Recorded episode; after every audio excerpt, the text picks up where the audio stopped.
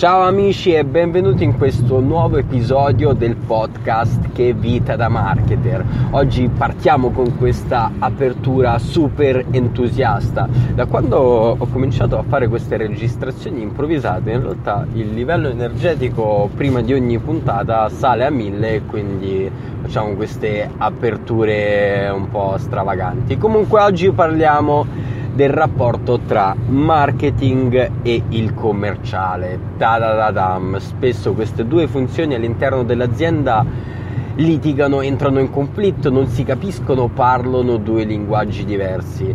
Ed è molto strano perché sono parenti, uno è genitore dell'altro, fratelli, cugini, chiamateli come volete, ma di fatto spesso si scorda l'origine della parola marketing, infatti bisognerebbe chiamarlo market in nel mercato. E chi più del commerciale si trova nel mercato tutti i giorni, tutti i giorni si trova a prendere schiaffi, eh, tutti i giorni eh, si trova a interfacciarsi con il mercato, altro che sondaggi, altro che eh, statistiche, compilazione del form, si vivono il rapporto vivo con il cliente. E quindi chi lavora nel marketing dovrebbe sfruttare questa risorsa infinita di informazioni che è rappresentata dal commerciale, ma purtroppo non so se per barriere, perché molti marketers se la tirano e parlo, parlo, così perché di fatto sono anch'io un marketer, però spesso vedo questa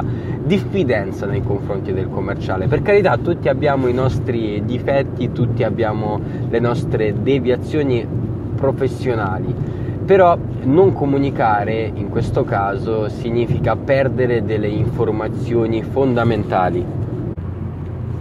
Ricordo con piacere la mia prima esperienza lavorativa eh, proprio eh, nell'azienda di cui ora sono eh, responsabile marketing, eh, il, la prima mansione, quindi il, il, primo lavoro svolto all'interno dell'azienda è stato proprio di un commerciale, quindi mi hanno buttato sul marciapiede con un catalogo in mano dicendo vai e cerca nuovi clienti.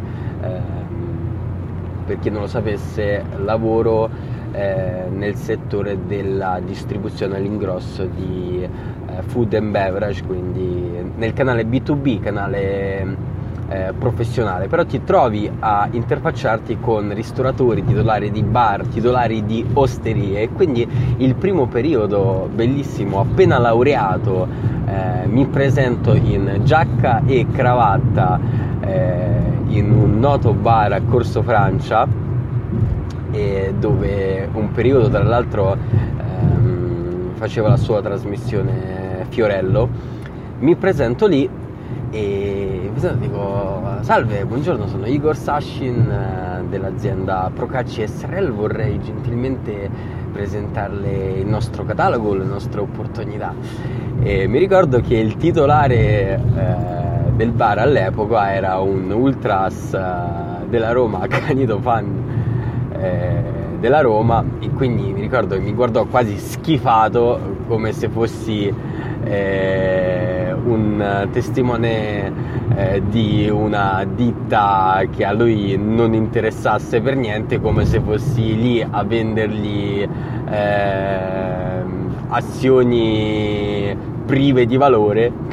Eh, e mi ricordo insomma mi insultò in qualche modo insomma mi mandò, mi mandò via prendendomi a male parole.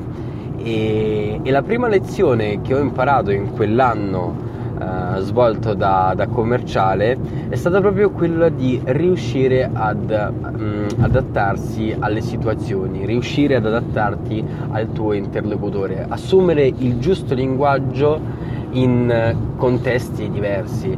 E, mi ricordo che dopo qualche mese mi ripresentai eh, in vesti diverse, con un approccio completamente diverso, con una polo, con, prendendomi un caffè, entrando nel bar, esordendo a bello, insomma, sta Roma, insomma, che si dice? E ricordo che eh, alla fine il contatto finì più che positivamente perché feci subito l'ordine lo stesso, stesso giorno e quello diventò insomma per un periodo un cliente importantissimo per me. E, e devo dire che queste cose all'università non te le insegna nessuno, eh, qualche volta ti, parlano del contesto di riferimento, mi ricordo che all'esame di gestione aziendale parlavano di questo sistema sistemico, eh, il contesto è mutevole, devi adattarti al contesto. Io dicevo, ma questo contesto, questo contesto, che cos'è questo contesto? E, ebbene sì, il mio primo anno da commerciale capì cosa era il contesto, di cosa si trattasse. E, e, quindi, e, quindi, devo dire che gli insegnamenti avuti in quell'anno da commerciale mi sono stati molto utili dopo nel lavoro del marketer, del marketer scusate.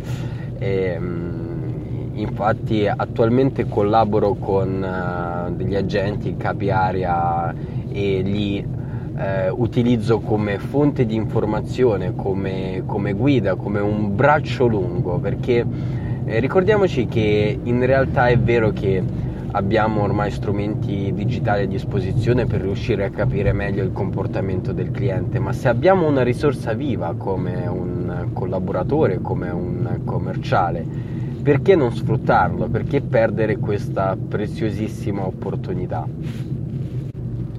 Bisogna tenere in considerazione che in molti casi il commerciale, il venditore, soprattutto nei settori in cui si trova a passare dal cliente spesso, eh, in cui collabora con il cliente da anni, ehm, si instaura un rapporto personale di assoluta fiducia con il cliente. Eh, tant'è che non di rado è capitato che eh, facendo delle rilevazioni di prezzo eh, quindi magari partendo con una nuova startup eh, per qualche nuova area d'affari, eh, spesso siamo stati liberi di consultare le fatture, prezzi di acquisto eh, dei, eh, dei, nostri clienti da altri fornitori, quindi eh, se non avessimo a disposizione questa risorsa noi marketers sicuramente ci troveremmo molto più in difficoltà quindi se riusciamo a instaurare un rapporto di collaborazione, a spremere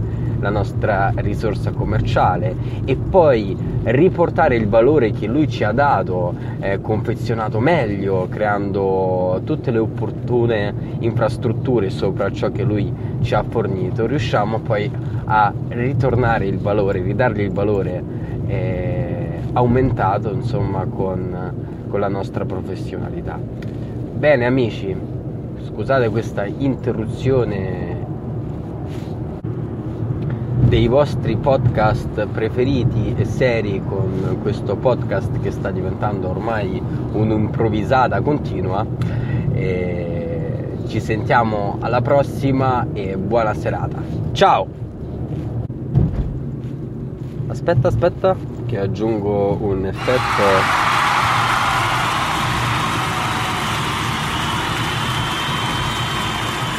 Ci riprovo, ci riprovo, ci riprovo. Con questa vi saluto e ci sentiamo alla prossima. Ciao!